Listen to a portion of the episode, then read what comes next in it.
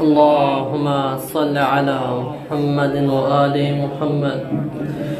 أعوذ بالله من الشيطان الرجيم. بسم الله الرحمن الرحيم. الحمد لله والصلاة والسلام على رسول الله وآله آل الله واللعنة على أعدائهم وعداوتهم إلى يوم اللقاء الله. السلام عليكم جميعا ورحمة الله وبركاته. Dear brothers and sisters, as you know that we are approaching the, near the end of the holy month of Ramadan, and inshallah, we hope that we have learned something in these 30 days, in the past 25, 26 days that we have come here, and we can apply them in our life and become amongst the true followers of Ahlul Bayt alayhi salatu wassalam. So today I would like to conclude my presentations for the past few nights I have been talking about taqwa from the and we have been examining the wasiyat, the will of Imam Ali alayhi salam.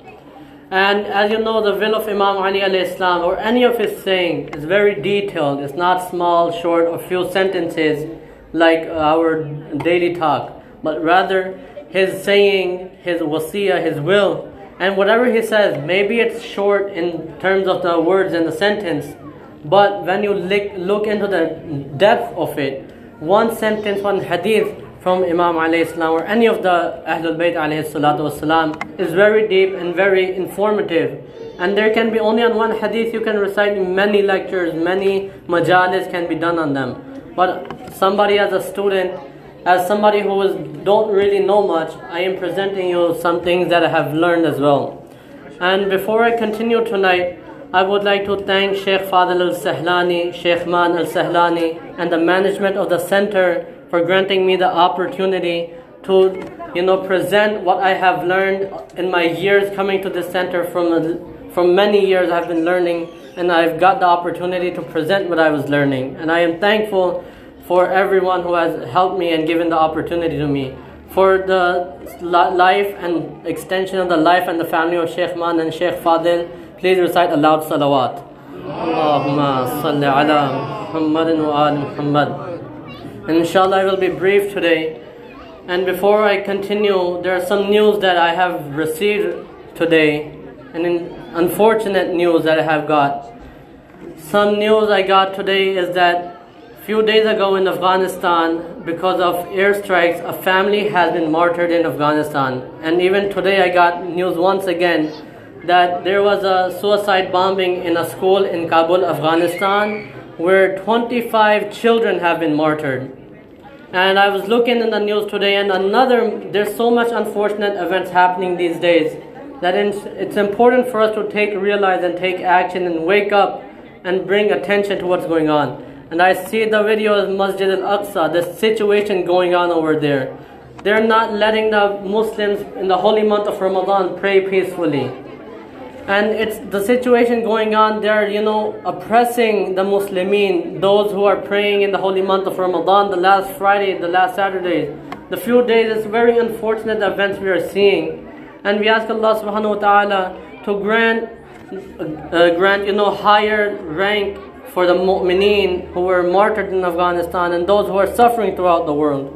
And in relevance to that, we have a hadith, not the hadith, but in the will of Imam Ali alayhi salam, where Imam alayhi salam he said that, proclaim the truth, work for the uh, work for the next world and oppose the oppressor and support the oppressed. So as our responsibility as the Shia of Ali ibn Abi Talib, that we raise our voice and we bring attention to what is going on around the globe. I don't want to take too much time talking about this, but I would like to, you know, highlight that we live in a world where there's so much injustice, oppression going on, that we shouldn't be like the oppressor. Like Imam Ali is saying over here, do not, you know, be like the, but support the oppressed and against the oppressor. So we have to make sure that we are amongst the people who are being just into our daily life acting justly and not being amongst those who are doing the injustice. So that means that in our daily life, we are not being unjust with our family, with our friends, with our neighbors, with our co-workers, with our classmates, and so on.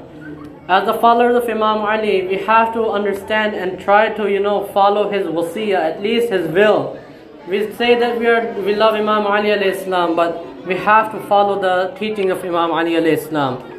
Because of the lack of time, I, I won't continue on this topic, but I will continue about the wasiyat of Imam- Ali alayhi salam. Because his wasiyat has a lot of points for us to take lesson from. But inshallah, I'm going to go forth, and I'm like proud to see all the children that are here today because of the Quran competition. From what I'm informed, that there was a Quran competition, and there's going to be a ceremony today. And in the same wasiyat that I am talking about, Imam Ali is actually encouraging recitation of the Quran, encouraging learning the Holy Quran, encouraging to implement the Holy Quran. And in relevance to that, I would like to share the point that Imam Ali alayhi salam he says in his wasiyat. Salawat ala Muhammad wa ali Muhammad. Ala Muhammad. So Imam Ali alayhi salam in his will he says that remain attached to the Quran. Nobody should surpass you in being intent on it. So in this part of the wasiyah in the will of Imam Ali, Imam alayhi salam he is encouraging us to regain proximity to the Holy Quran. Like Mulana is mentioning in his topic that the Holy Quran is not the, just the book that we have. May, yes, we respect that book and what is written on it, but we have to understand the true understanding of the Quran and who are the people, who are the individuals whom represent the Quran and have the true ilm of the Quran and who are acting truly on the principles of the Quran. And Imam Ali alayhi salam, he is encouraging us to that we should gain proximity to the Quran. Now that doesn't mean that we just, you know, it's good to recite. Yes, I'm not saying it's bad, but we have to do more than recitation. We have to understand the Quran. Try to read the translation. Try to read the tafsir.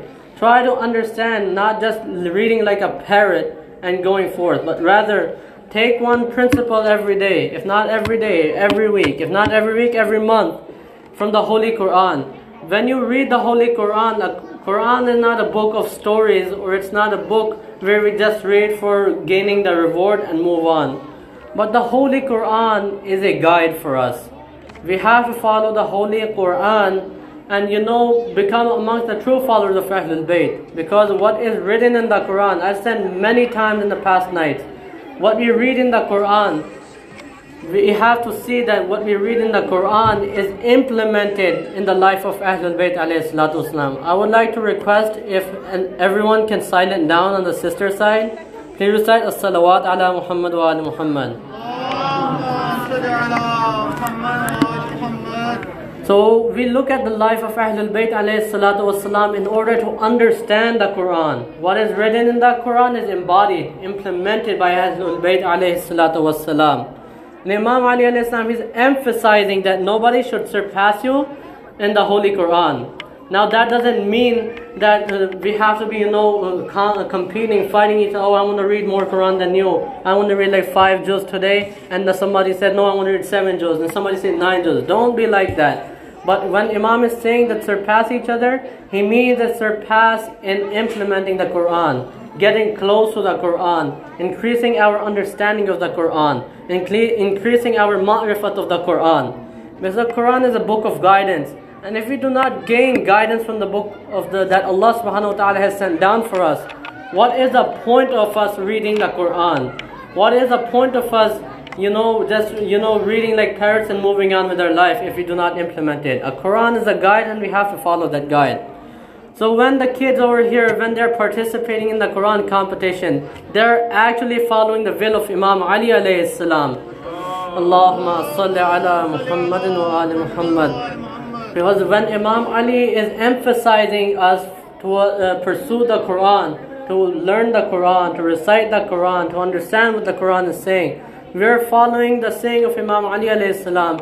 And we can see that even in his last moment, you know when you are uh, when you are dying at that situation, Imam Ali alayhi salam, he had been struck by a poisonous sword. The pain was he, he was in with the sword, the injury he was in. It is difficult to imagine how Imam Ali alayhi salam, even in his last moments, he was giving us advice for us to follow. So when he is making advice and giving the will to his children, he is not only limiting to the children or those who were around him at that time, but he, even his last moments, his will, it was embodying and telling everyone in that time and the time to come that we should keep the Quran close to our heart.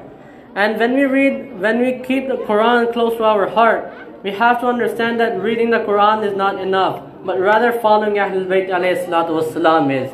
We have to keep the Quran and Ahlul Bayt together. We shouldn't try to separate the Ahlul Bayt wasalam and the Quran saying that, oh, the Quran is separate and Ahlul Bayt is separate. We cannot separate the two because both of them are one.